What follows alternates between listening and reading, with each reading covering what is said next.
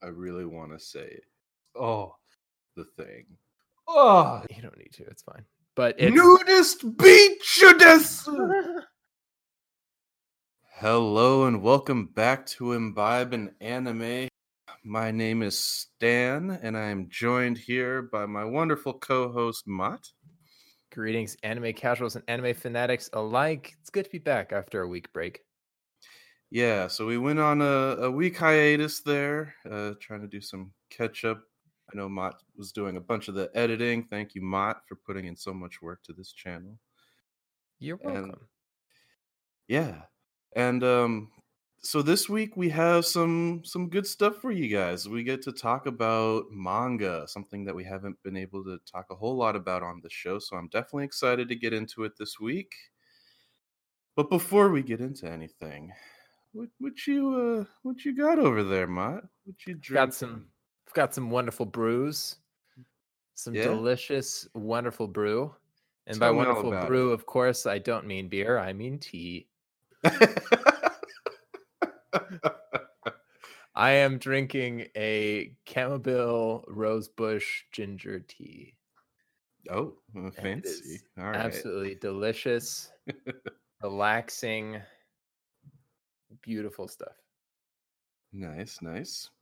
Got it in my authentic Japanese cast iron pot just for the podcast. So let's go. Very nice. I like it. I like it. Me, on the other hand, I'm going hard tonight, man. Another screwdriver? I've got a nice cup of hot chocolate tonight because I don't want to drink. We are 100% taking it easy today. Good on our bodies. Although hot chocolate Yeah. isn't necessarily really healthy for you, but It's better than for your spirit. True. But so is beer. Fair. well, what have you been up to this week, Matt? What's or the past two weeks, I should ask. I well, since we had a little bit of a politics thing, I've been following a lot of politics since Super Tuesday happened and stuff like that.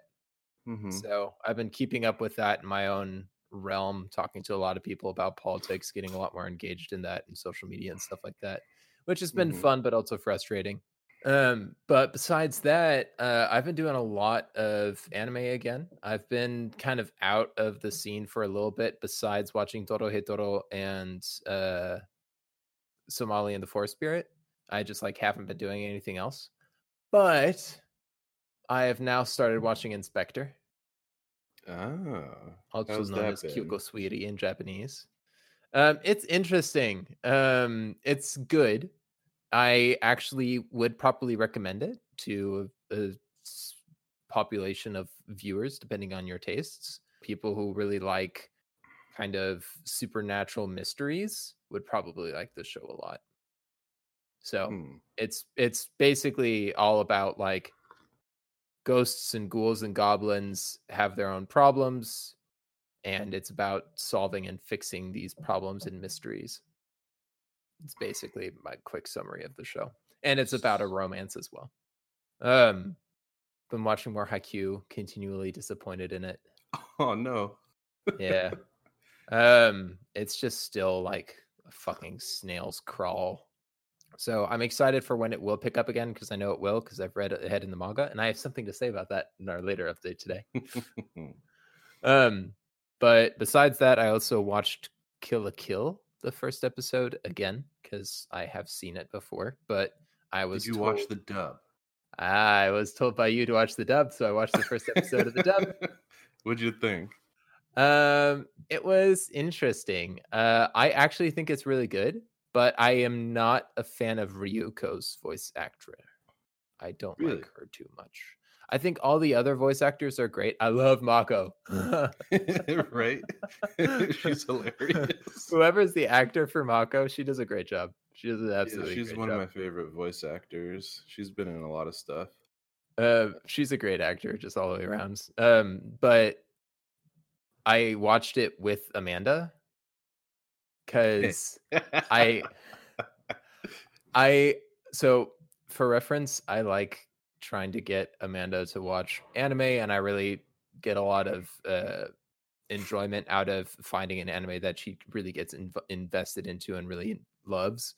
Um, like I was super excited how obsessed she was with Naruto when I was out of the country Yeah. for two weeks, and we hadn't even started the war arc. And I came back, she's like, "Oh yeah, I finished it." I was like, "Damn." yeah, I remember that. so I was, I was, but I since she doesn't like watching a lot of anime often, I try to get her to watch shows that are very different. Um, she had mixed feelings about episode one. I'll definitely say. Um, very mixed Yeah. feelings. she should stick with it though. yeah. So she, I, I convinced her to watch episode one on the condition that I'm not trying to make her watch it right now because I was also just curious to see the dub. So I was like, I'm gonna watch this right now, and I think you should sit down and watch it with me because I'm curious to see your reaction. So she did, but she's like, I'm not watching any more than this. Um, but by the end of it, she was really disturbed by the amount of sexualization that they do with Ryuko's outfit when she first gets it. Um, she was like, "What the fuck is this show? That is gross."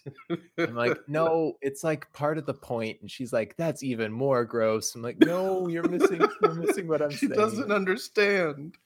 Um, and I had to, better. I had to like semi spoil some things just to get her to understand a little bit. I was like, you know, her teacher, you know how it's obvious he has like a different side story going on, like he's kind of suspicious. Like how they hypersexualize her, they're gonna do to him as well. Like, don't worry, it's not just like a only her thing or only female thing. It's like a general statement about human nudity in mm-hmm. general and human mm-hmm. sexuality in general. I really want to say the thing. You don't need to, it's fine. But it's Nudist beachudess. I had to. I'm sorry.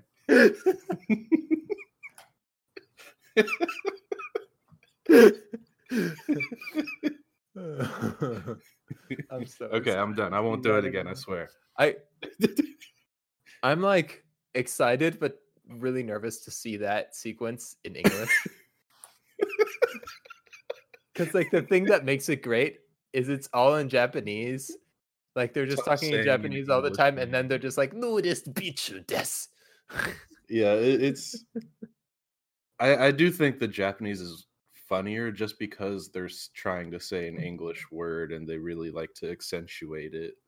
Um, but it, it's not bad at all in English.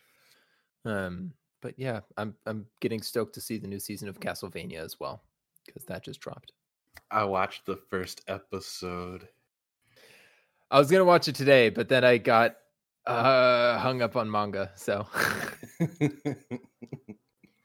But yeah, that that is an extensive two week compilation of my journeys. How about how about you, Stan? Uh, I feel like there's a lot of little things. So, I guess Castlevania. First thing I I did a couple. I don't remember what day it dropped, but I watched the first episode the day it came out. It's pretty recent. It's like this week it dropped. Yeah. Uh, I'm curious to see where it goes because how, how do I put this? It, it's it's past the previous climax, and so I'm wondering how they're gonna build the different factions and conflicts up again. Um, still, still love the characters and seeing their interactions. It's it's just always fun. Animation quality is just mwah, it, it is out of this world. I love that show. Yeah, the big fight scene at the end of last season was epic. I also finished the Dragon Prince. I ended up binging it. Uh, and I wouldn't say that it's like a great show, uh, but it's definitely worth the watch if you want something different. Uh, and Mm. it's from it's from the same creators as uh, the Last Airbender, so I was just sort of on board with it to begin with. Yeah, fair enough. Characters are really uh, endearing and well written. Uh, the That plot the is strength of Avatar too, so not surprising. yeah, and the the plot is definitely unique. Um, some of the writing can be, get pretty cringy though. Uh, That literally And- sounds like Avatar. uh, Everything I- you more so than. Avatar though. Oh, more Um, cringy? Is it like cringy like Korra? I don't think Korra's like super cringy, but Korra gets super cringy, dude. Season three. it's more cringy than the okay. The later the later seasons definitely get more cringy in Korra, um, and I think that's how it is in uh, the Dragon Prince. It's like sometime in the second season, it start you start noticing the cringe a lot more. Mhm. Um, I'm also not a huge fan of the animation style. Unfortunately, it's a type of 3D animation, um, but it just it, looks weirder and weirder. And the, they like the way they do facial expressions in the third season. Just sort of put me off, which is kind of odd. But Hmm. still, I still enjoyed it. Uh, don't like the ending though of the third season, and I I'm hoping they come with come out with the fourth season. I think they will, based on how it ended. Um, but I I didn't want to end off on a note like that. Fair enough. Um, let's see what what else has been going on. Oh well, I guess this is the one thing you wanted to know about the. I so I picked up a romance anime, Tell me more. Tell me more. and it's it's not it's not like a good good show, but it's sort of scratching that itch. Um, like I, I wanted to watch a slice of life of something, whether or not it was romance or whatever. Uh, and I discovered Lucky it- Star, my man. I'm not gonna watch Lucky Star. You don't like Lucky Star? I don't really want to see it. Dude, that dance at the beginning is so catchy. Uh, well, anyway, so this anime I'm watching, uh, and I don't actually know if you would like it, because it kind of reminds me of Doctor Stone in some ways, but it's called uh, "Scientists Fell in Love, So They Tried to Prove It." I know it. you do know this one? I know it.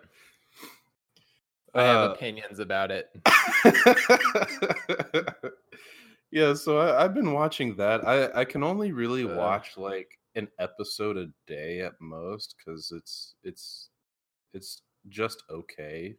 It depicts scientists very weirdly, uh, Yes, it does. which I which is I guess I shouldn't be surprised for anime uh, how they depict real life things like that.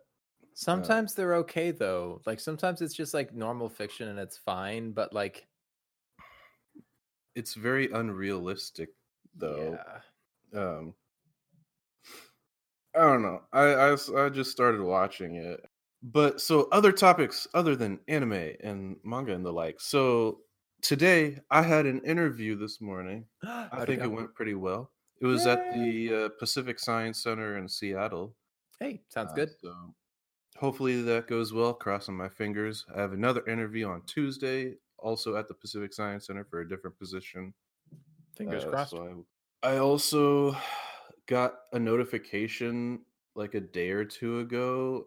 So you you know Seattle Comic Con, Emerald City Comic Con, Yeah, didn't it get canceled? it got canceled. Yeah, I know. yeah, I was talking with Michael and Colin and Nate about it, and I, we were just all talking about how like butthurt we are that they Yeah. canceled it. Are you getting a Uh, refund? Yeah, they said within a month uh, they should be able to get refunds out to people. That's good. That's and good. They are trying to put it on again in the summer, Hmm. uh, 2020, but we'll we'll see if that actually happens. Um, definitely disappointed. Like it, it was next weekend, uh, so we were all like pretty excited about Yeah, dude, that sucks. Yeah, I had a couple birthdays I was celebrating. Well, so I wasn't necessarily celebrating, but my my dad and my sister had birthdays in the past couple weeks. Shout out to Papa Uh, Stan and Sister Stan. Happy birthday. Sister Stan. okay. And that is all of the update that I can think of at the moment. Well, shall we dive right into Hmm. our main topic for the evening after talking already for like half an hour? Yeah, yeah. Let's uh let's crack open a fresh episode here. I am ready to talk about some manga. Fuck Let's yeah, my on. Shall we cover the joint knowledge of manga first? Because we both we both read some Demon Slayer. Am I right? Yeah. This is going to be spoiler territory. Just going to warn people right now because both Stan and I have watched Demon Slayer. So if you don't want to be spoiled for the news upcoming seasons of Demon Slayer anime or for the most recent chapters of the manga, skip ahead to other parts of the podcast. Um, Demon Slayer. I'm I'm I'm conflicted about the most recent chapters, to be hundred percent honest. How so? Um, I loved some of those panels, especially when Tanjiro gains consciousness again and starts using the fire, the sun dance. mm-hmm. Some of those panels were actually really good looking. And Demon Slayer is not a particularly pretty manga, in my opinion. Like, it's not a manga where I'm like, you want to see some gorgeous mangaka? Check out Demon Slayer. No, no, that's not Demon Slayer. But those panels were really, really fucking good. Yeah, I I totally agree. Uh, I think they are doing Muzan in particular justice. yeah, Um, they are. I, I really have been liking his design. Like you said with Tanjiro, I, I really like the the artist draw like depictions of the fire and of Mhm. uh, I think what was this? It, what was his name? The snake dude. Well, anyway, his, his, the depiction of like his like serpentine. I don't want to call it a dance, but it, it kind of looks like that. Um, Also, his face, his slashed open face, is also like honestly really well drawn. yeah, uh, I I've been really enjoying the the visuals of Demon Slayer lately. Um, I'm really excited to see. I mean, Demon Slayer in general has a good amount of brutality to it, but like I thought it was somewhat brutal in some parts of season one. But like the more and more you get into it, the more and more you're like, oh, people literally getting slashed in the middle, down in half, and stuff like that. I'm I'm really excited to see what they do with it in the anime. Um, I also love the dude who eats demons to temporarily get their power. Oh, I don't remember his He was the He's brother from of the Wind Pillar. Yeah, Yeah, yeah. but his death is like so fucking touching and the fact that he dies like a demon was something that I was like, "Oh wow, that's actually like kind of poetic." If not fucked up. if not fucked up. But like I I loved his character development. yeah, Like, I, I was pretty maybe shocked. best boy for me. I, I was pretty shocked that he got killed off. Um, especially like you said in the way that they did. Well, the the one that like hit me the most oddly enough was the mist pillars death. Yeah. I was I- literally about to say. I was pretty upset that they killed him off. he was my favorite pillar. Well, he was one of my favorite pillars. Uh, I I have other pillars I, I like more, but they've been out of action for quite some time, slash dead.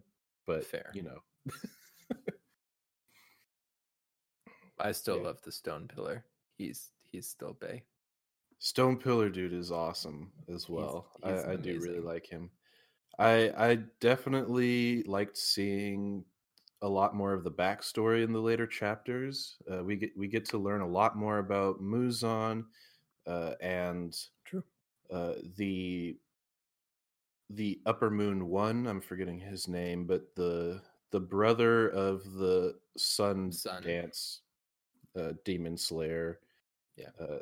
I think he had one of the most compelling backstories. I I thought his character was just super interesting. He's been my favorite demon so far. I think out of all the demons, he's definitely my favorite so far. Besides the good demons, there are some good demons that I really like as well. So, True. I think my favorite demon was Upper Moon Three, but he was taken out a little earlier. was he on. the the the dude who punches everything?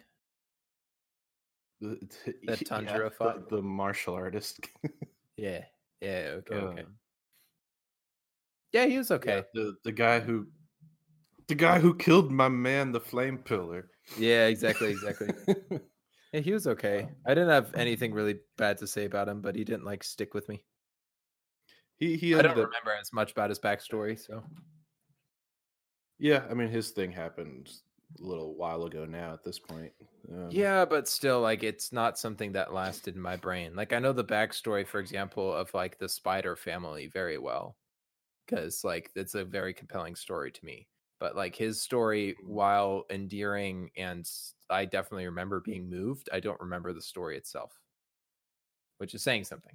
So fair enough he he he's still my favorite demon him, him and the upper moon one have been like two of the, my favorite demons that's fair. antagonists at least Upper Moon Two just creeped me out.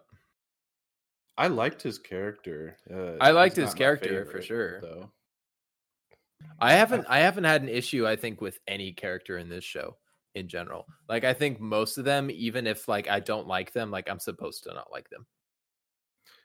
I the only character that I absolutely hated that was even a thing was um Zenitsu's rival who became a de- demon all of a sudden. Oh yeah. Who, that who was became weird. like the the upper moon 6 like overnight somehow. I totally forgot about like, him.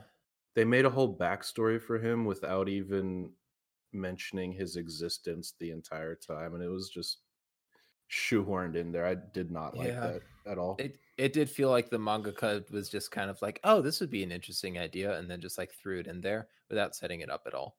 And yeah, I, I totally agree with you there. There was a lot of like re flashbacks where suddenly now he's involved, and you're like, "I think I've seen this flashback before," but he wasn't there. So I I'll I'll bring up this gripe now because this is pretty much like the only. It's been like bugging me for a little bit, but Mhm. like I say this a lot about Demon Slayer, and this is like what keeps me from like loving it hundred percent as much as some people just fan out about it. Tanjiro is actually just Jesus, and I actually don't like it. I I didn't like what they did when Muzan like injected his blood into him and now his face is warped. Yeah, Uh I and somehow that unlocked some secret power or memory again. He keeps him lo- eh, Yeah. okay, okay. This this is another gripe that I really dislike about the uh the manga is the whole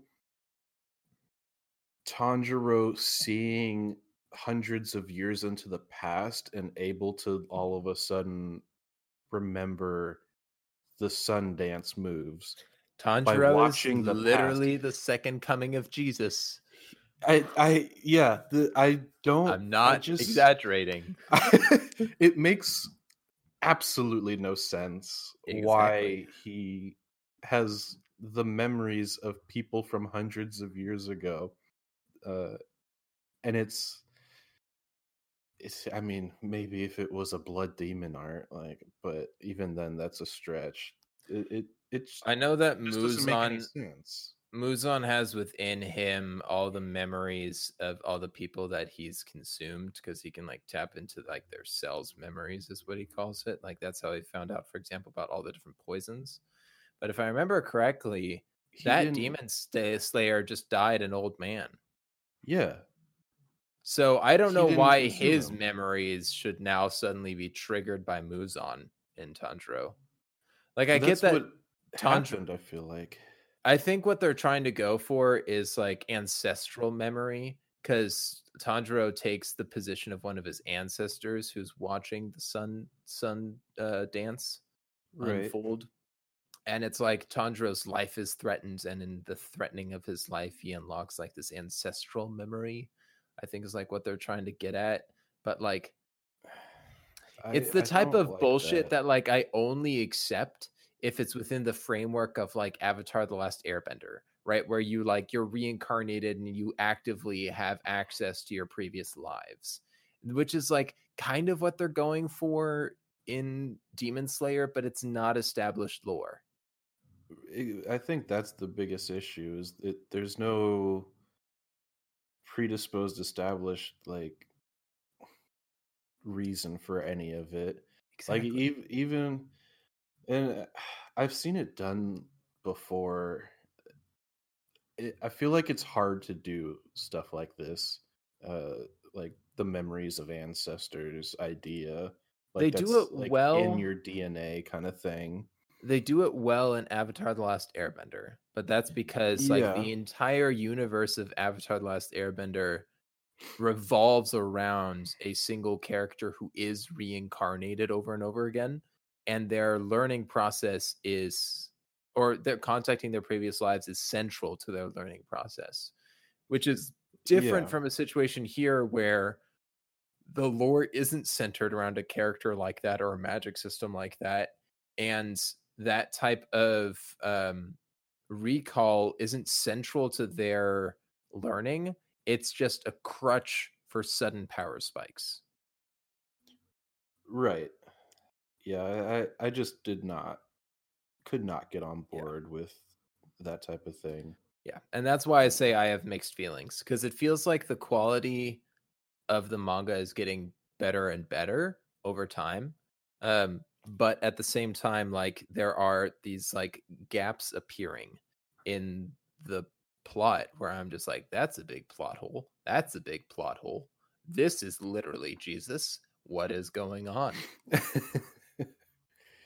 Yeah, um I also don't really understand how Tanjiro is alive. alive. Never explained that or healed him or said anything about stopping Muzan's blood from taking over his body and killing him like Muzan said it would. Yep. They sort of just mm, It's- woke him they- up all of a sudden. and They're just like, we need to treat him. We need to make sure he doesn't die. Get him to safety. But they don't really like. They don't do anything. And then all of a sudden he wakes up. Well, they're like, Tanjiro, your sister needs you, and then he just wakes up. Yeah. I guess another thing I want to bring up is I'm curious what Nezuko is is like what her role is going to be now that she turned human and I'm not sure if if she can sort of switch between human and demon but like I have she, headcanon for this. she has to be able to be in demon form to do anything and i'm uh, I, i'm curious to see how they develop that So my two hypotheses: one, this is gonna make me hate that manga if they do this, but I Oh. can totally see it happening. One is Nezuko's role is going to be to be in danger and give Tanjiro the little bit of motivation he needs to get that final oomph to kill Muzan. Yeah, Uh, exactly, right? Exactly, right? no please no I know, right? Um, that I would make me very upset, but anime has done it before, and it's it seems more and more like this mangaka is leaning on cliches. Um, yeah okay so it, I'm nervous about it. Uh, the other thing that I see is that Nezuko has become the better Muzan. So I don't. I. It's like it's not that she is now human. It's that she is what Muzan wants to become, which is a sun immortal demon. okay So my hypothesis is that whatever Muzan is now is what Nezuko is now, except she's also immune to the sun. but that's still kind of contradicts the fact that she was given the human medicine and is supposed to be turning human Well, like they said, they didn't know if the human medicine was going to work. They didn't know what effects it was necessarily going to have. Um, so what I'm thinking is that it it kind of worked, but kind of didn't. Where it gave her access to her memories and her sanity again. I mean, right? She's remembering everything now. She's realizing all the events that Mhm. have happened. She actually is getting her personality back, kind of the way that Muzan has his own personality. He has his own family. He has his own consciousness. He's not like just some crazed demon. hmm Um, and that's why I'm saying she's like turning into Muzan, but the good version that's immune to the sun. I don't like either outcome though. That's that's my hypothesis. Okay. Hypotheses. Predictions. I'm not basing these off of observations, so they're not hypotheses, they're speculations. I I don't like what they've been doing with Nezuko's character. No. Um, I don't have anything. But those are all my thoughts that. on Demon Slayer. I don't really have anything else to say. Neither do I. On to the next one. Do you want to talk about some of your own manga? Yeah, I can talk about some manga. I don't know which one to start with. Maybe maybe I'll do like One Punch Man. So the latest chapters of One Punch Man they've been pretty epic. Uh, Yeah? I don't I don't know how much you know about the current arc. Zero. Okay. Uh it, now that I think about it, it's extremely long because it starts in the second season that was aired. Oh, it's still the same back. arc. Still the Monster Association arc. Oh, interesting. Um, but like, uh, I mean, all sorts of different shit's been happening at this point compared to yeah, fair. back then. Uh, it's been quite a while in this arc now that I think about it, but we get to see so many of the S class heroes going full throttle, and it's oh, just man. absolutely amazing. The quality of the mangaka is like top tier. like that's some top shelf like liquor that you're buying there. Oh, dude, uh, I need to read this now. it, it, it's it can be a little slow at times and the the plot itself is sort of all over the place like it it doesn't necessarily have a single like direction it seems to be going it's just a series of really cool interactions and fights essentially just to show off everybody's power and that type of thing Huh. Okay. um, I mean, it, it's it's very episodic in nature, uh, but the God the the drawings of these characters and like ge- being able to see some characters that we've never seen fight and that type of thing. Like we, mo one of the more recent chapters, we get to see uh, Dark Sh- uh, Dark Shine Alloy fight uh and he's a fucking monster. Oh my god. Like i can't believe this person exists in this world. Um and even he's having trouble with the with the character he's up against right now. Um but he's an absolute beast and it's awesome to see I'm really glad that I mean you saw this a little bit in second season of, of One Punch Man 2. I mean you saw it a little bit at the end of season one of One Punch Man, but I'm glad that like there are other humans that are like dope to watch besides Saitama. Well, I think that's like p- uh, a big allure to the show is like Saitama is the he he's the anticlimactic end to every fight. Uh, but it's the interim characters that are fighting that really make the show, like Genos or True. Speed of Sonic Sound and people like that. Garo, Garo's Gar. Oh my god, dude, you don't even know. Garo has like upped his game so much at the point in the story. You get to see the the leader of the Monster Association, and then you get to see the master puppeteer of the Monster Association. Like it's it's some crazy shit that's been happening. I'd be really curious to see what it looks like when Hurricane gets her ass handed to her. She's fighting right now. So she's, I she's like she's a bit overpowered. She, she is, but that's why I want to see what it looks like when she has difficulty. she she's has they haven't depicted that yet. I know it will happen at some point, I presume. Um partly because I, I sort of follow the the original manga, uh the one comic strip. Um and they they they've sort of alluded that that'll happen at some point. Um but right now she's fighting like one of the one of the bigger um characters one of one of the more stronger characters right now and she still looks super overpowered like she's just so she's just so fucking like oh god i love her character though. You also get to see flashy flash in action again. Uh flashy flash has a bunch of moments that are just really funny like he's got some really dry humor moments Mm. uh he he's pretty epic. He goes up against like multiple high level monsters and fucking like wipes the floor with, well not wipes the floor with them he, they sort of give him some trouble but it just seeing his action sequences with like just super speedy characters and the way it's drawn is oh oh it's so beautiful Marty. you have to read this shit Yeah, you're you're definitely selling it for me. if the orgasms didn't say so Yeah, because the only manga that I'm reading where I actually feel like it's absolutely really gorgeous right now is probably Vinland Saga.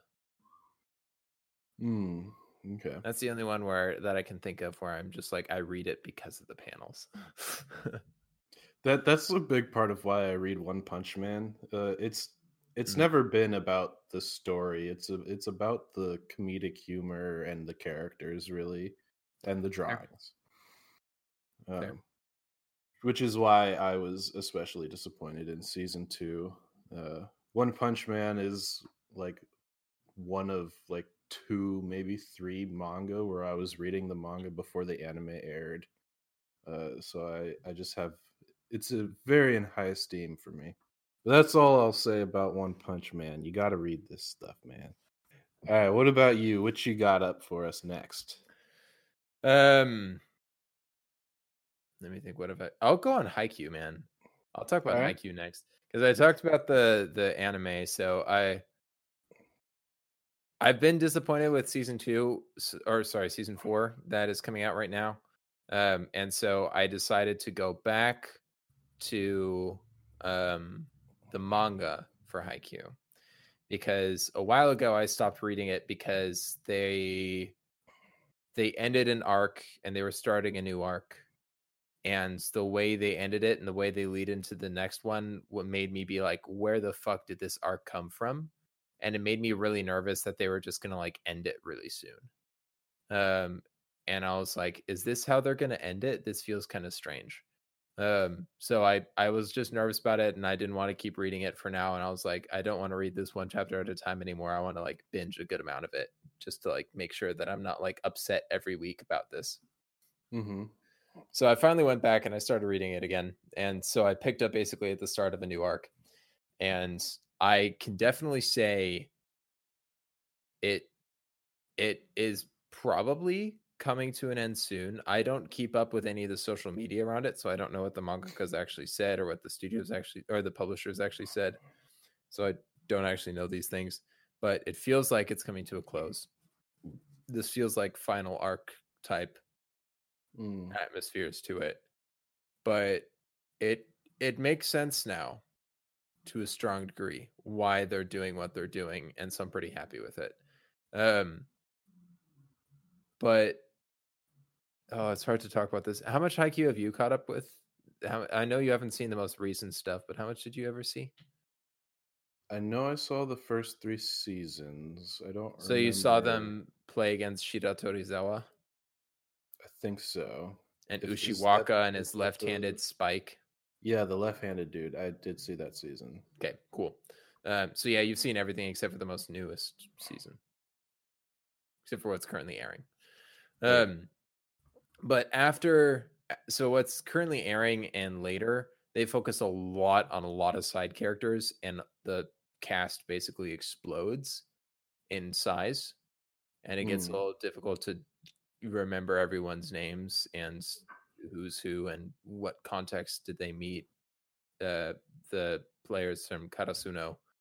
Um, but it they're really good characters and i do like a lot of the attention that they do give to the side characters and to the other schools and it's really fun to read and that's why i loved reading Haikyuu so much um, but at the end now they're kind of taking everyone and they're just all shoving them into a single story which is why i'm like this has got to be an ending sequence.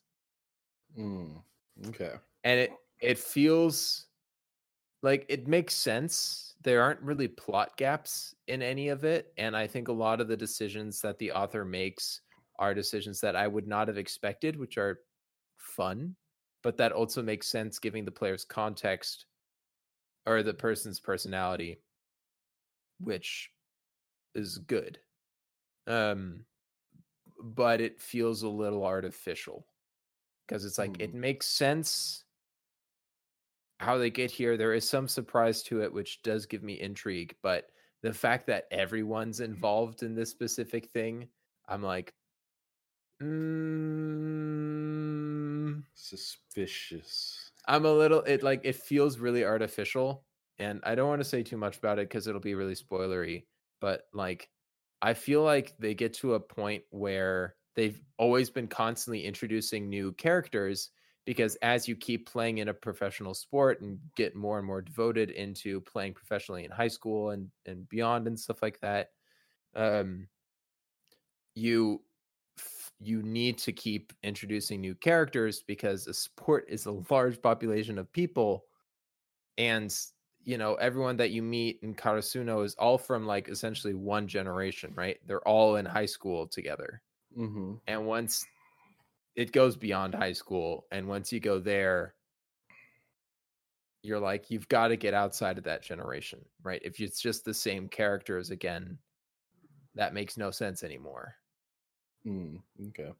um but it's just the same characters but with one or two token people being like oh but there's a a universe of professional volleyball players outside of these high schoolers.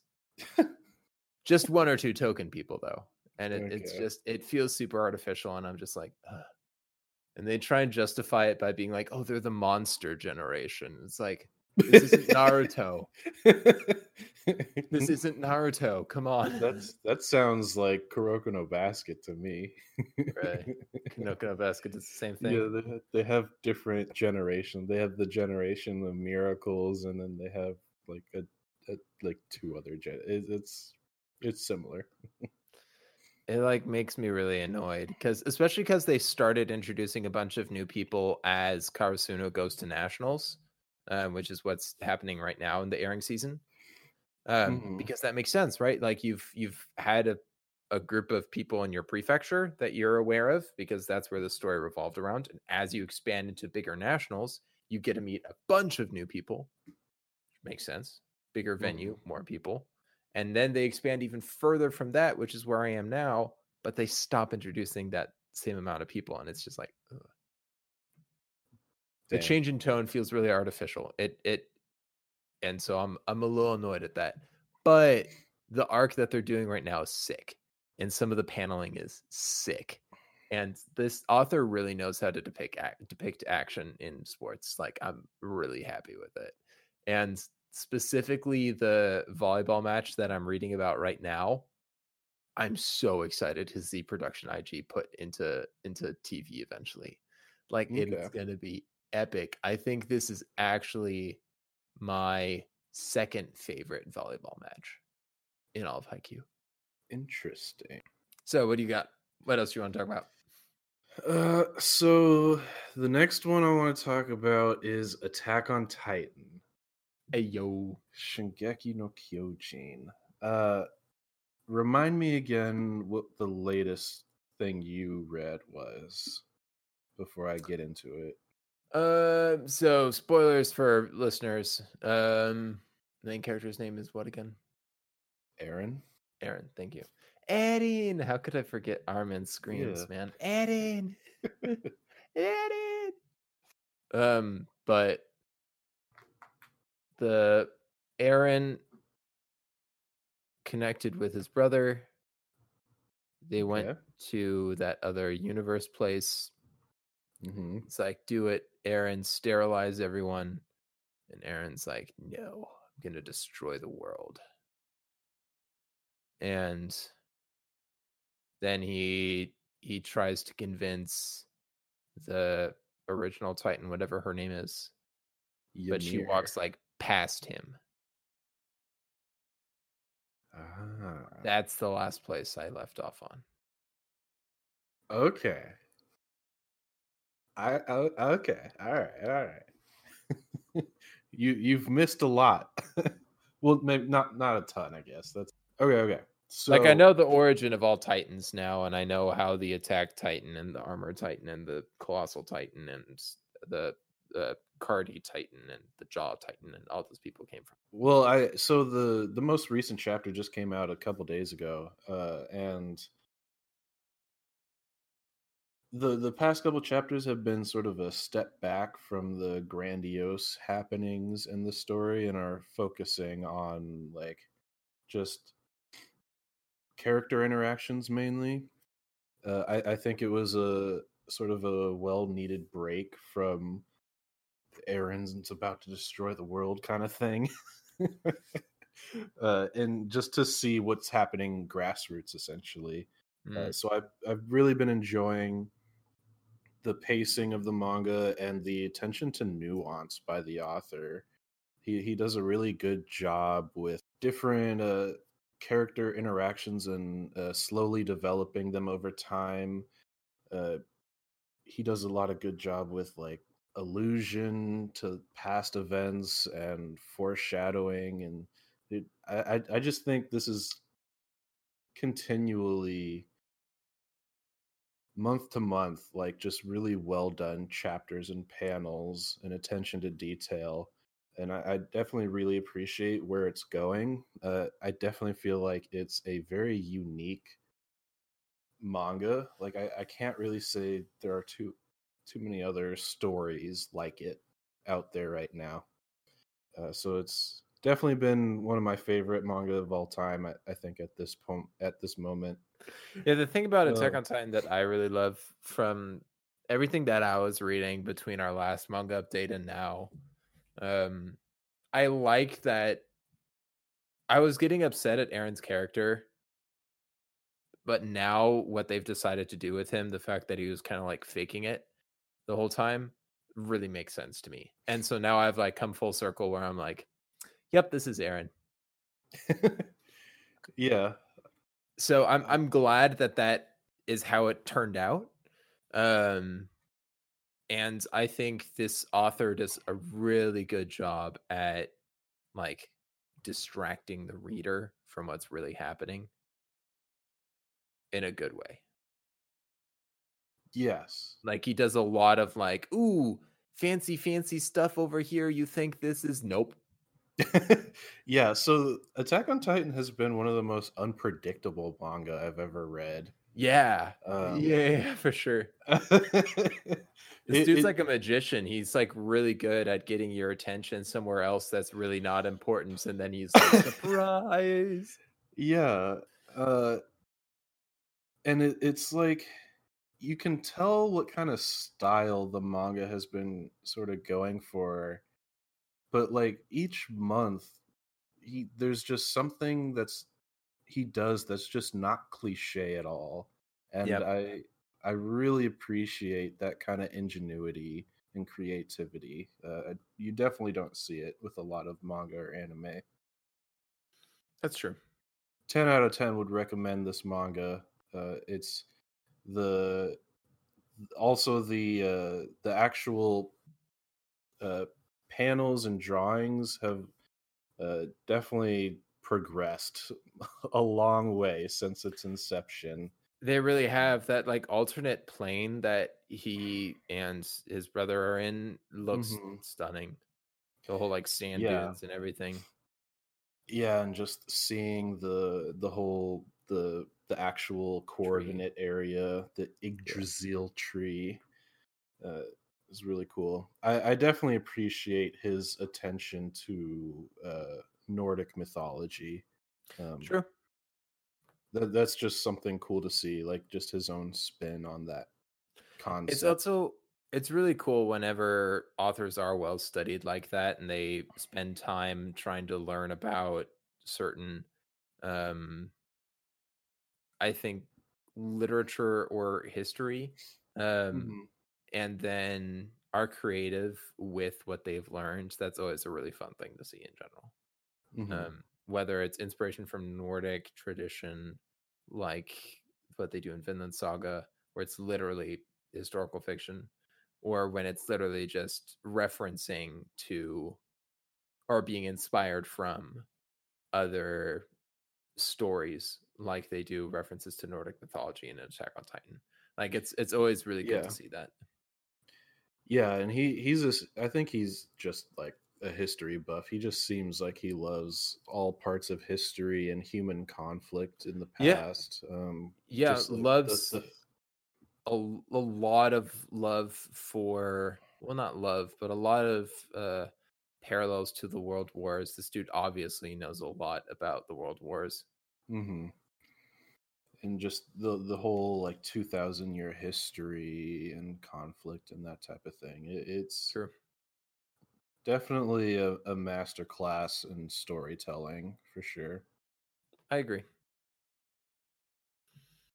All right, what do you got for us next?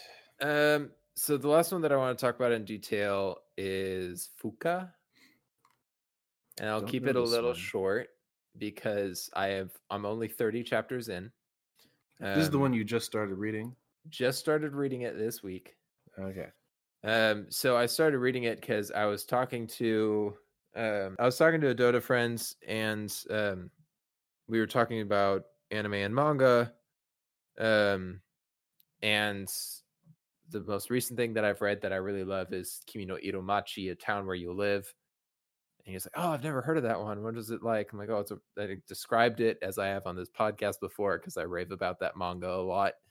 Um and he's like, "Oh, you know what that reminds me of? It reminds me of the work from like uh Seo Koji." I was like, "That's literally the mangaka from Kimi no Iru Machi." He's like, "Oh, dude, he wrote Fuka, and I love Fuka." Like, what is Fuka? And so I checked it out, and the dude who wrote Kimi no Iru Machi wrote this other manga named Fuka, and those are like his two most popular works. Fuka is a it's a high school romance, the same way that Kimi no Iru Machi is. Um, it has a male protagonist, the same way with Kimi no Iromachi, and it mainly focuses around the relationship of the one protagonist with another main female character. Um, and it's mostly about how their relationship develops, as far as I can tell. Um, so he, this guy, this uh, mangaka obviously has a style in that sense. Um, but this the themes are different so far between the two different stories. Um, and I think probably more importantly, the thing that really distinguishes the two is the fact that this one's also a music manga. Hmm. So I don't know how much it's going to be a music manga. Like I don't know how much the emphasis is going to be on that aspect of it. But um the premise is the main character has a childhood friend who in their past she suddenly moved away and um without basically without warning and he kind of lost contact with her um and she went on to become an idol a singing idol. Um and it turns out she had a crush on him in childhood still has a crush on him and she like makes contact again with him now as an idol. Mm. um or, or while during her idol career. Um but as that's happening he starts school in a new city in tokyo or he used to not live in tokyo. He moves to tokyo. He starts school there uh, and he meets another girl who uh, is really into music and um but like doesn't really know what to do with it and he kind of gives her the idea to start a band and so she kind of forces him to start a band with her along with a few other people. And in the process of like getting to know her and informing this band, he develops feelings for her as his long lost idol friend comes back into his life. Hmm. That's the premise of the story, and that's where I'm at right now. Okay. So I I mean I like it so far. I'm not surprised because all the things that I liked about Kimi no Iru Machi are basically also strengths here. Um, there are there are probably some things that are so so what I mean by that is basically like there are non-traditional topics about romance that pop up in this manga. In Kimi no Iru Machi, it was not focusing on falling in love or professing your love. It was about um maturing your love and it was about a lot of adult topics on um how to find a career um how to pursue what you really want to do with your life how to start a family um stuff like this Mm-hmm. uh and I that was later on of course in it so I don't know if Fuka will ever get to there um but in Fuka one there are also a lot of topics that aren't addressed in a lot of romance manga such as gay love Hmm. like one of the things that I found really interesting is uh I I only know I'll say this with a caveat. I've never lived in Japan. I don't know a lot about Jap- Japan from firsthand fr- from firsthand uh, reporting. Um, but the way that homosexuality is portrayed in anime is often like tabooish or mo- mocked, if Mhm. anything. If it's not seen as taboo, it's mocked and made fun of. And it's definitely made fun of to a degree in Fuka, but in kind of like a proud way. And it's weird because um first of all one of the main characters so he ends up being like kind of the best friend of the main character best guy friend uh from like day one comes out as like oh yeah i'm gay. I swing that way. I'm not interested in girls. I'm very much interested in men. Um which just saying that bluntly in anime or manga just like does It's not just happen much. of, yeah. yeah and and he doesn't say he's gay he says i'm not interested in girls i'm interested in men. Um and like in the show like in the manga so far he's like often saying like they'll go on a trip together like a school trip and they'll come back from the school trip or after summer vacation and he's being depressed and they're like what's wrong? Didn't you have a good summer? He's like yeah but i didn't find any guys that i could hit on. Or like stuff like that and it's like that's they're kind of like make kind of making fun of the fact that he's gay because he's often making comments where he's like oh do you want to get with me to like male characters that are obviously then like no i like women um but th- that's basically the joke it's just the same joke over and over it's not that funny Oh, okay. um but but it's like kind of like he's very proud of it it's very part of his identity uh and he flaunts it a lot hmm um and they even like make a joke where the main character gets into this kind of like weird love triangle at one point that puts him in a really big bind and he gets out of it by his friend pretending that he's gay with him and another third guy and they actually have a male love triangle and it's just like a moment where it's like i don't think i ever would have suspected a manga would ever write that not, at least not like the way that the media does it now uh-huh. um That's definitely So- unique.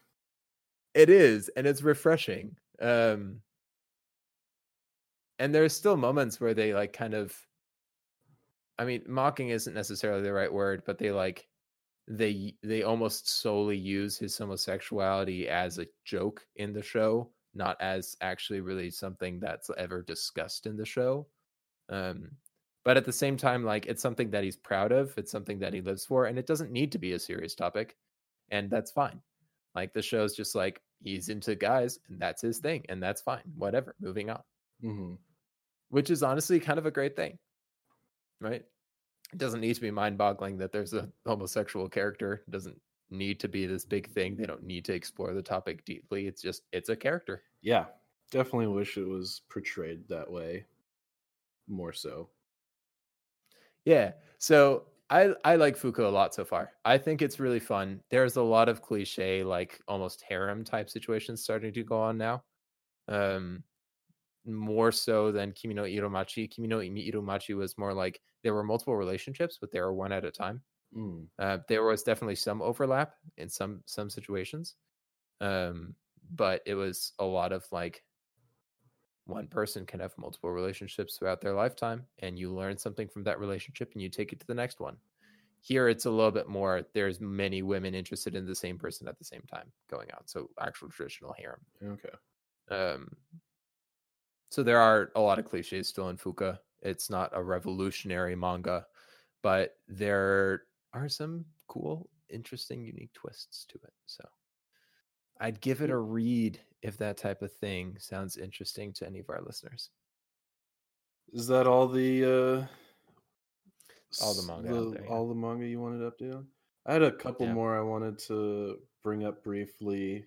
Uh for well, so one of them uh is actually not a manga, it's a web and it's it's a US like American made web comic. Um, Oh, okay. but it's a romance. So you you might actually like this one. Uh but I like how you just associate reading comics as just like for me romance. you associate that. Th- You've said like that's your pro- what do you mean? we already know That's that. like only half of the shit that I read is romance.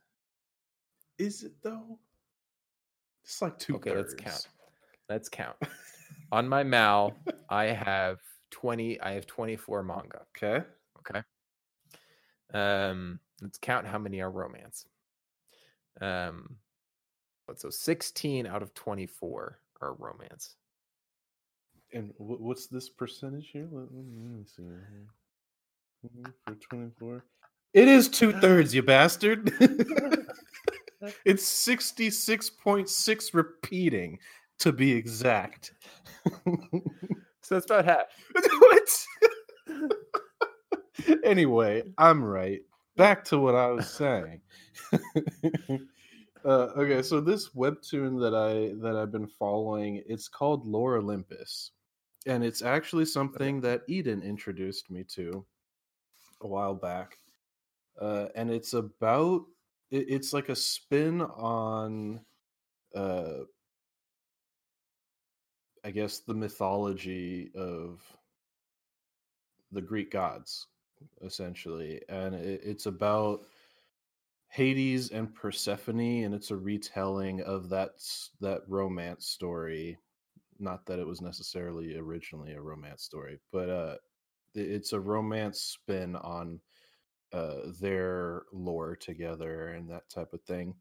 And it's a retelling of who these characters are, so that they they don't act anything like they did in actual Greek mythology. Uh, but it's very endearing, very well written, uh, easily digestible, and I really like the art style for the webtoon. Hmm. Uh, definitely would recommend uh, if you wanted something different to check out. Some other manga that I have not been happy with. Let's see. So, My Hero Academia. I know I'm gonna get shit for Oh. this one. I. I- It's okay. I haven't been liking the season so far. The current season has been making me a little annoyed. Okay, so to be honest, it goes downhill from the previous arc. Feels like it. uh they're they're animating a filler arc right now, and so I just haven't been watching it. Uh and I, It's I mean so annoying. I I know what happens and I like I know what it is, so I just don't even want to bother with it. But that seems to be the trend with this manga too is like there's always an in between filler arc with some sort of training bullshit and it's really Yeah. annoying. It, it's not even a fun training montage. It's just a chance for them to use all of the class characters that nobody ever cared about and it's just boggled like bogged down by how many characters there are on the show and they're trying to give time to other people who don't matter whatsoever. Um the the current arc is kind of intriguing although it's super cliche and they're making deku a worse character and i just can't really stand his character anymore. Um and sad. and and his like his abilities and everything like i just it's just not very good and the same difference with the antagonists in the show um oh, that's actually really rough because the antagonist I feel like is where the show shines the most. mm, yeah i'm not happy i'm not happy at all Yeah. um, Like Stain is really great. They never bring stain back spoiler alert he's he was No, I'm not surprised. Yeah. Um they reference him at plenty of points, but like he's not significant. I wish he was. He's one that was my second favorite arc of all time was the same the stain arc. Yeah. Um, that was good. the I I I don't want to spoil anything. I am disappointed with what they've done with Mirio, and I won't say anything else um, because he's my favorite character on the show, actually, and I'll leave it at that. I, I don't want to say anything else about my hero. I like real. I want to tell you certain things why I don't like it. Whisk me, whisper me silent nothings. Does does that mean tell you or don't tell you? No, don't. Oh, okay. yeah, I, I'm I'm gonna keep reading it for now. If if after this arc they do another fucking filler arc, I, I might just drop it. Um, You're like, I'm done with these goddamn fillers. but uh, I, I want to move on from my hero. I don't want to think about that one anymore. Um, so that's just another one that I've been disappointed in. So those were our updates for manga. We will be back with another manga update, not in the near future, but we will do one again once we have read some more manga and have more thoughts on the subject. But for now, we can transition from pages on panels on pages to frames on screens because it's time to do some anime Somali and the Forest Spirit analysis, and we will be watching episode seven and no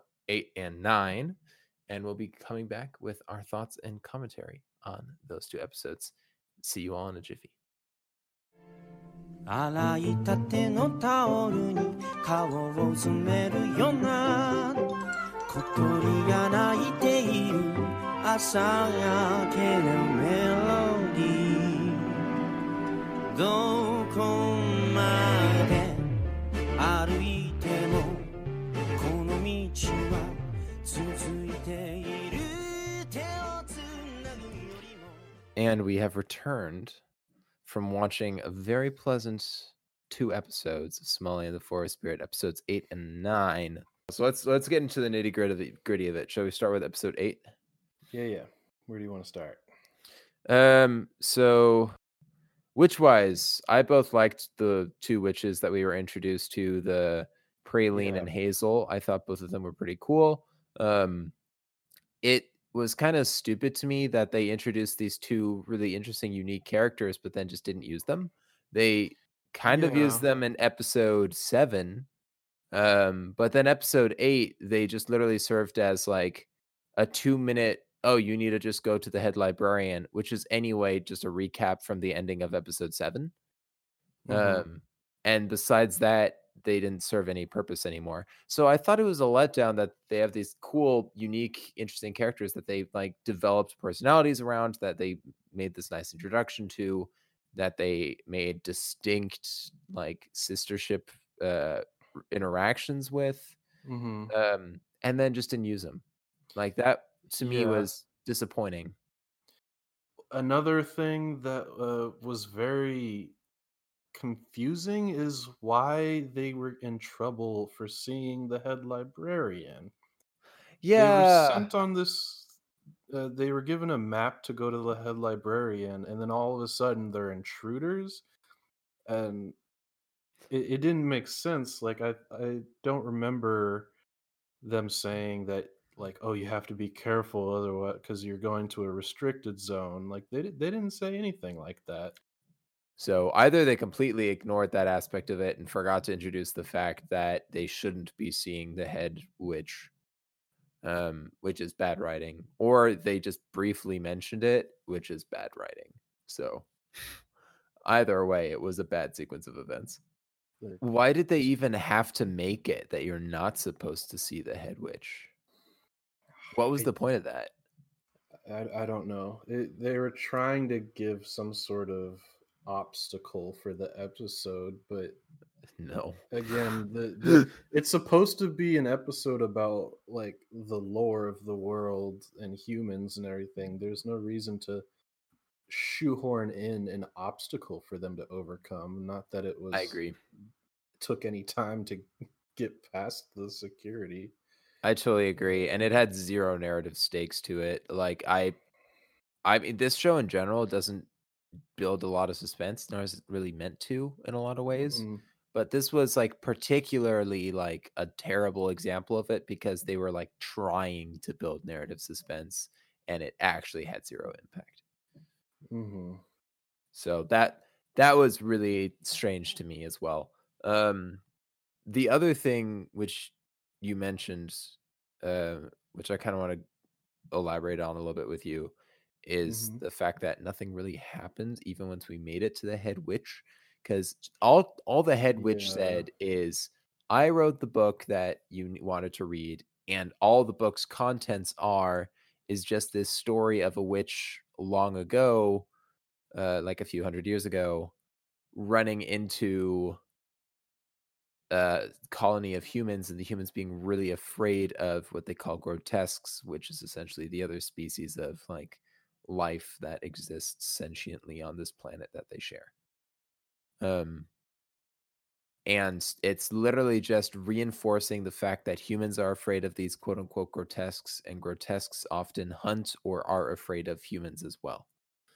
Um, so it's just reinforcing something we already learned, which I think is a waste of an opportunity again, because the entire thing about this witch city is that they're supposed to have a big encyclopedia of knowledge. So they're building up that we're supposed to learn something new. Yeah, and what the hell is the edge of the world supposed to mean? Like they, they didn't even give a direction to go. They're like, look at a map and go to the edge somewhere. And and it's just like that, that kind of ticked me off. F Um, that, man. That's the only thing I have to say.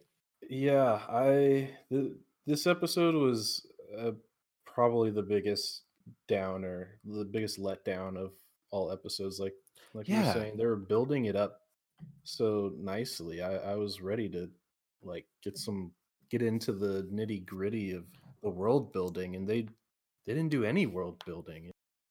No, zero new information came out. I, I think the the story about the the witch at the the forget the name of the village, but it was just a story about a witch and a human like sort of being friends, um, and that it can that it can happen. And We already know that through Haitora and Uzoi. We already know that through Somali and Golem. yeah, and they they Somali and anyone reiterate it when the old witch dies. It's like, oh, everything's gonna be fine because you're not afraid of grotesques or whatever. And it's like, cool. Um, Yay. that's it. We already knew everything was going to be fine because that's the type of show this is. Yeah. Uh, um. So I- yeah.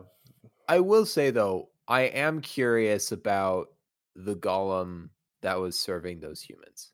That I find fascinating.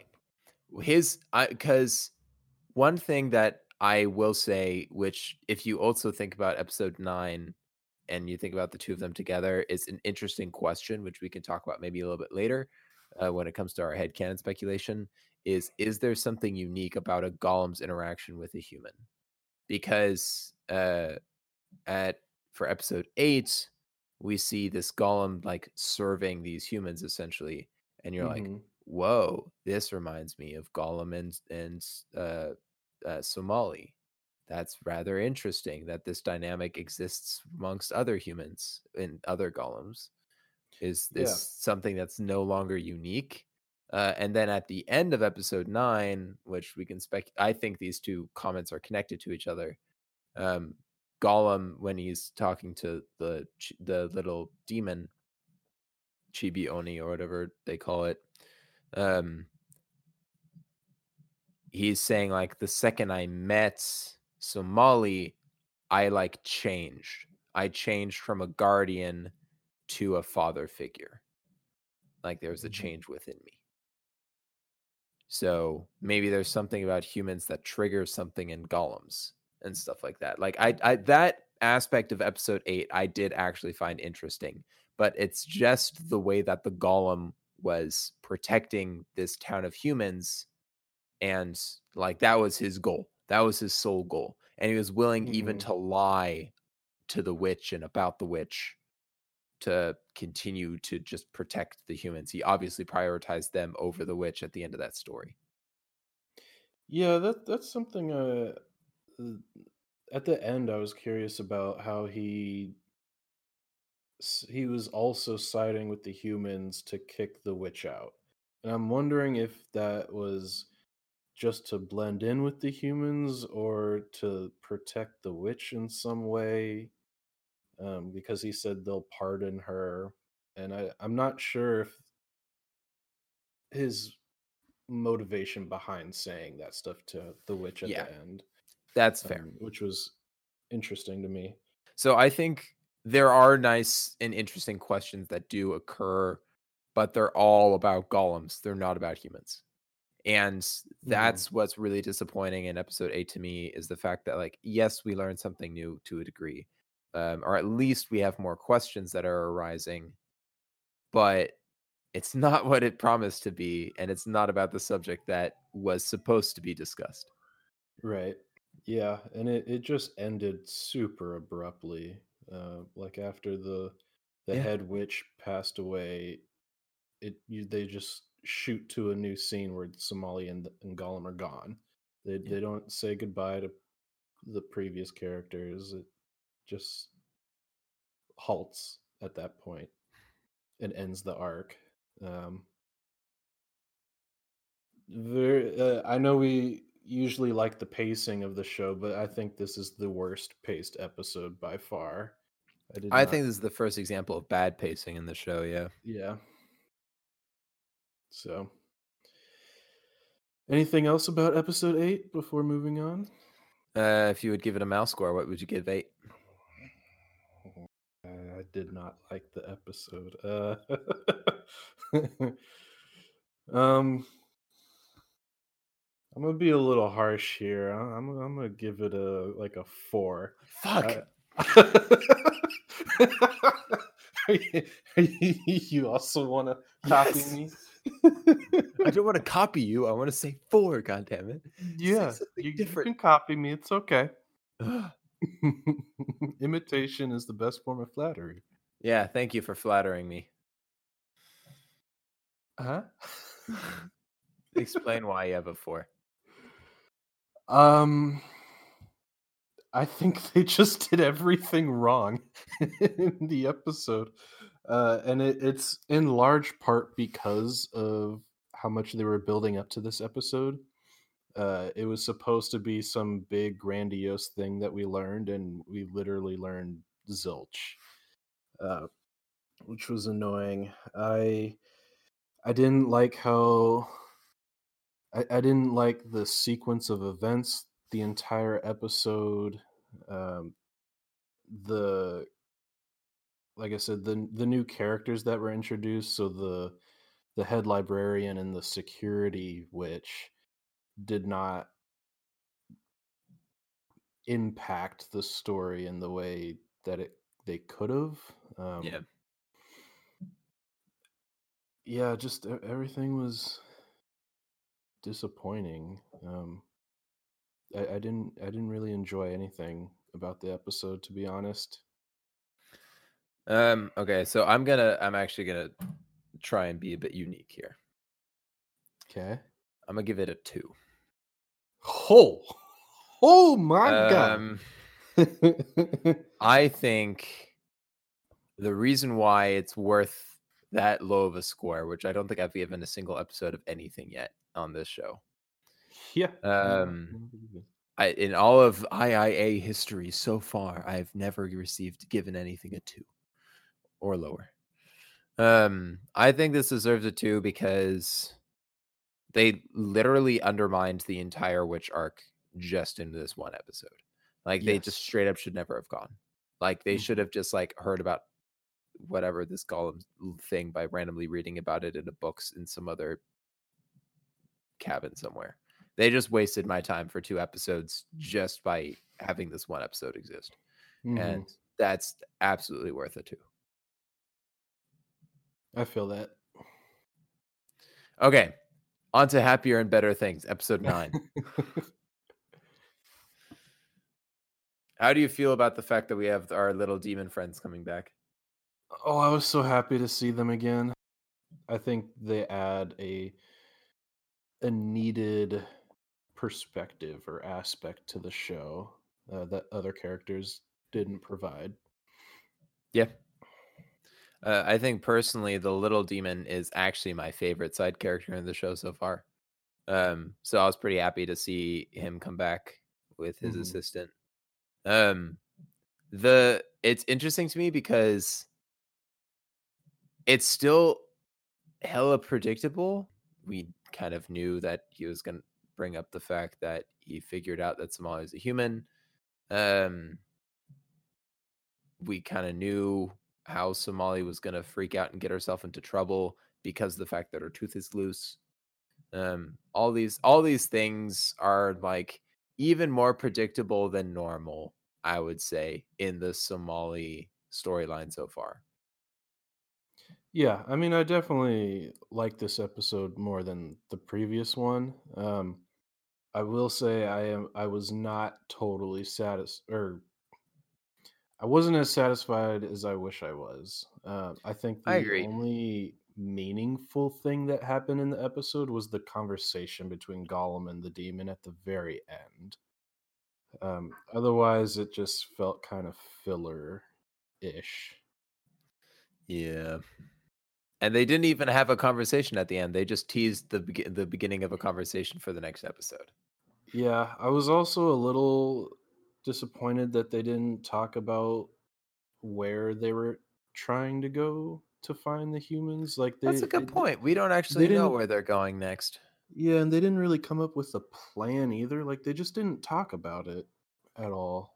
Um, That's a good point. Now that you mention it, yeah, I mean the the this episode just had nothing to do with the preview previous one either. They felt very disjointed, Um, and I know that's Yeah. in part because of episode eight being the way that it is.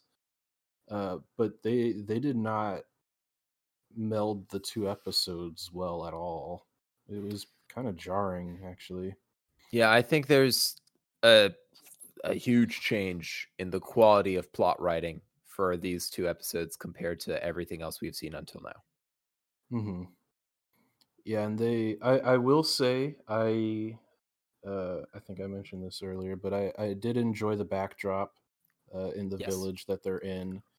Uh, I wish they could showcase it a little better. It, it seemed like the backgrounds have taken a back seat in these past two episodes. Um, a good point. Nothing stood out in the past two episodes a whole lot. And I don't think it's due to habituation because we haven't watched a single episode of Somali for the past like two weeks. So Right. Uh, and I know that's a good point.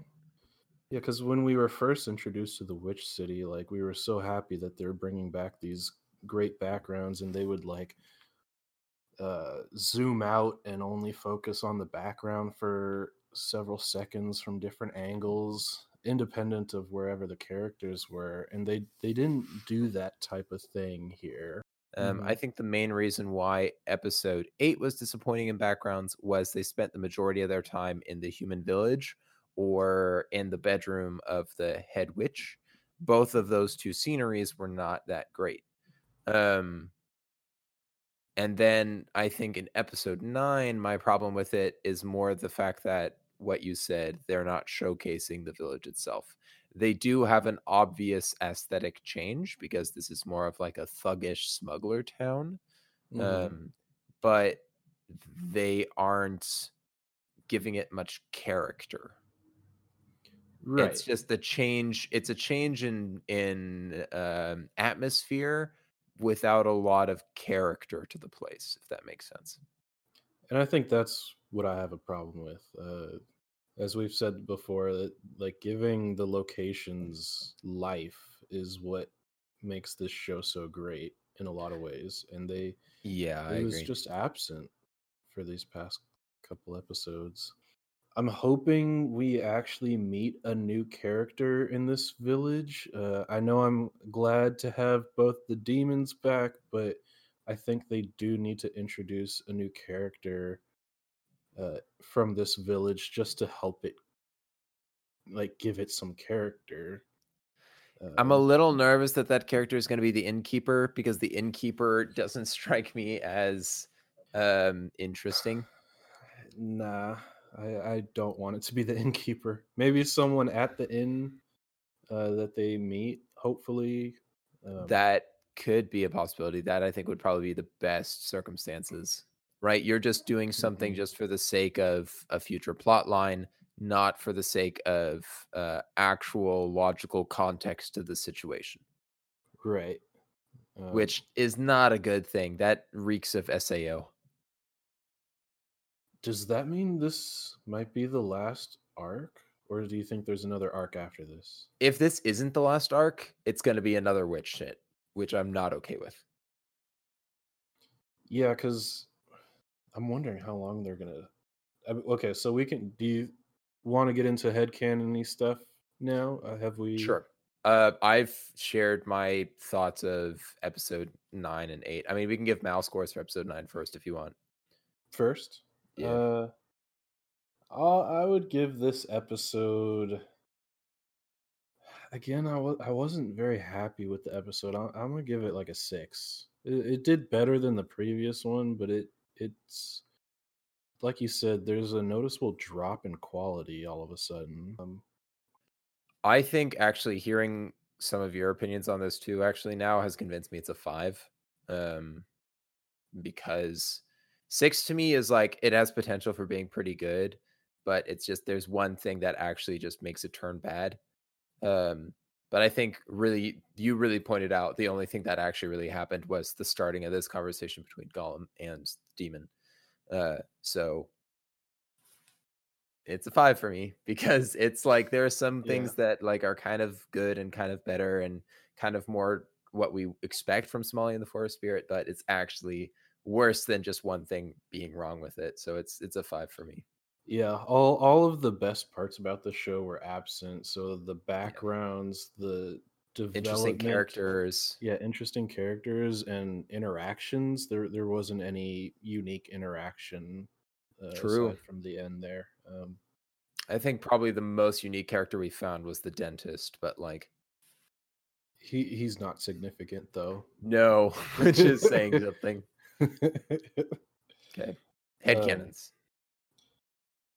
Yeah, so one thing I want to bring up, going back to episode eight, is the golem. And I would like to see them actually search for this golem. I feel like that is a tidbit that they can uh, sort of, it- it's sort of like a clue for them to go off of because.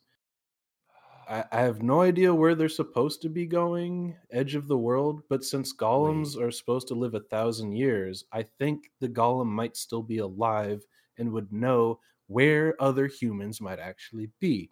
And they Wait. should search out the golem who has a name. And I'm curious how the naming thing for golems work too. But that's my head Headcanon. canon. Major head canon for you here. Okay. Okay, so um, I oh, okay. First of all, going off of what you said, I 100% agree. The thing that I'm also most curious about is if is he still alive, and the second thing I'm most curious about is names. does our golem, who's with Somali, have a name? If not, why does this golem have a name? What is the context for naming this golem and stuff like that? I agree. Those are interesting questions. Um, but one thing you just mentioned, which I think is actually potentially really fascinating, is so golems live a thousand years. We know this, right? Um, the witch that came back and became headmistress and told this story to the headmistress that we meet. She said, Don't write this story down for a thousand years. Right. Is that a random year, or is it not coincidence that after a thousand years it is guaranteed that Golem will be dead? But she anyway wrote it before the thousand years was up, against the will, against the wishes of that headmistress. So my question is, she said it takes a thousand years to have the possibility of humans and grotesques getting along together again. Did does she blame that golem? the the headmistress we hear from, or the No, the, blonde headmistress that experienced this story, who said, "Wait a thousand years." I don't know. Uh, Maybe think- she blames this golem for the fact that humans and grotesques aren't getting along or can't get along. That's possible. And she only wanted to tell the story once she knew he would be dead. exactly. Uh that's that's a good question. I have no idea. Because I don't. I, now that I'm thinking about it, I don't think it's a coincidence that she said a thousand years. I don't think it's just some arbitrarily long amount of time. And I think the only knowledge that we have to go off of that is uh, relevant towards the thousand year timeline is the lifespan of a golem. but that's also why I think this golem is alive in the first I agree. place. I Uh, agree because the fact that it's only been 300 plus however long it took for her to share this story and get this story written down is hinting at the fact that this golem is still alive. Yeah. Um, but that that's that's why I'm I was trying to make the connection. Like I, I really think Yeah. that's where the story needs to go. I agree. Uh, and I it would totally be agree with you there. amazing to see an interaction with a different golem. Um, this this is definitely. I mean, this is the first time we've seen anyone else besides Golem. So I, I really would like to see them develop that um, by the end of the season. I'm now that we've like kind of had this headcanon that we both like kind of really solidly agree upon, um, that we really hope the show follows. I'm really curious as to why if it's true that she thinks that humans and grotesques can't get along because of this golem. I'm really curious as to why she was given that strong of an impression because technically that golem saved her. But that's why I was confused about the motivation of the golem, whether or not he actually disliked the witch when he was siding with the humans at the end. And that's what impression she had, maybe. That's sort of the only connection I can think of. Um, it, it's kind of loose, uh, and it's sort of hard to like fully put those Lego pieces together. The one thing that comes to my mind is when she asks this golem about the humans uh, when she first arrives, the golem basically says like humans are super afraid of the unknown and they're very timid and frightening creature and frightened creatures and kind of stupid, uh, Uh-huh. which is why it, they will always immediately like kill any type of quote unquote grotesque that shows up and just try and annihilate them. Um, Mhm. I wonder if she thinks that his stagnant belief of humans will prevent him from allowing them to grow because she now knows that she can make friends with some humans because she does. I wonder Hmm. if if she believes something in the vein of like this golem is preventing humans from accepting the unknown because he has this staunch belief about humans. Uh, Yeah. We need more. We need more context to all this, uh, which is why they have to pursue this avenue. Because the the head librarian didn't illuminate anything for them. God. So I'm also a little confused why she thought that she killed off humans because she didn't because she wrote that down. Like there was some magical thing that occurred that caused some sort of calamity for all humans at that point in the world. Well, She's- her her logic was people didn't know about humans. She wrote down this story, and immediately afterwards, all the humans started getting butchered. That was her Is, logic. is that what the connection they're making then? Yes. Is that it sort of just popularized that humans are around and yes, Okay. and potentially where to find them. Okay. That makes enough sense. yeah, it made enough sense to me too. I that's what I got from that dialogue. That dialogue was really strained. The writing for that entire episode was just like gross, Yeah. both in the dialogue and in the plot, like evolution. Yeah. It, it was super vague and convoluted and jagged. most of the time. Yeah. Any other um thoughts about these episodes of Somali and the Forest Spirit? Not, not enough happened to, to think of anything else. Yeah. I, I am starting to think though that they are not going to find humans by the end of the season. No, It's I don't think so either. They've taken way too long and have zero clues. Agreed. Um, although something that I've just that I that keeps recurring in my mind is how in the world Somali ended up in the forest in the first place. she looked like a like that. slave yeah. because she was in chains, and I'm wondering if anyone ever came looking for her.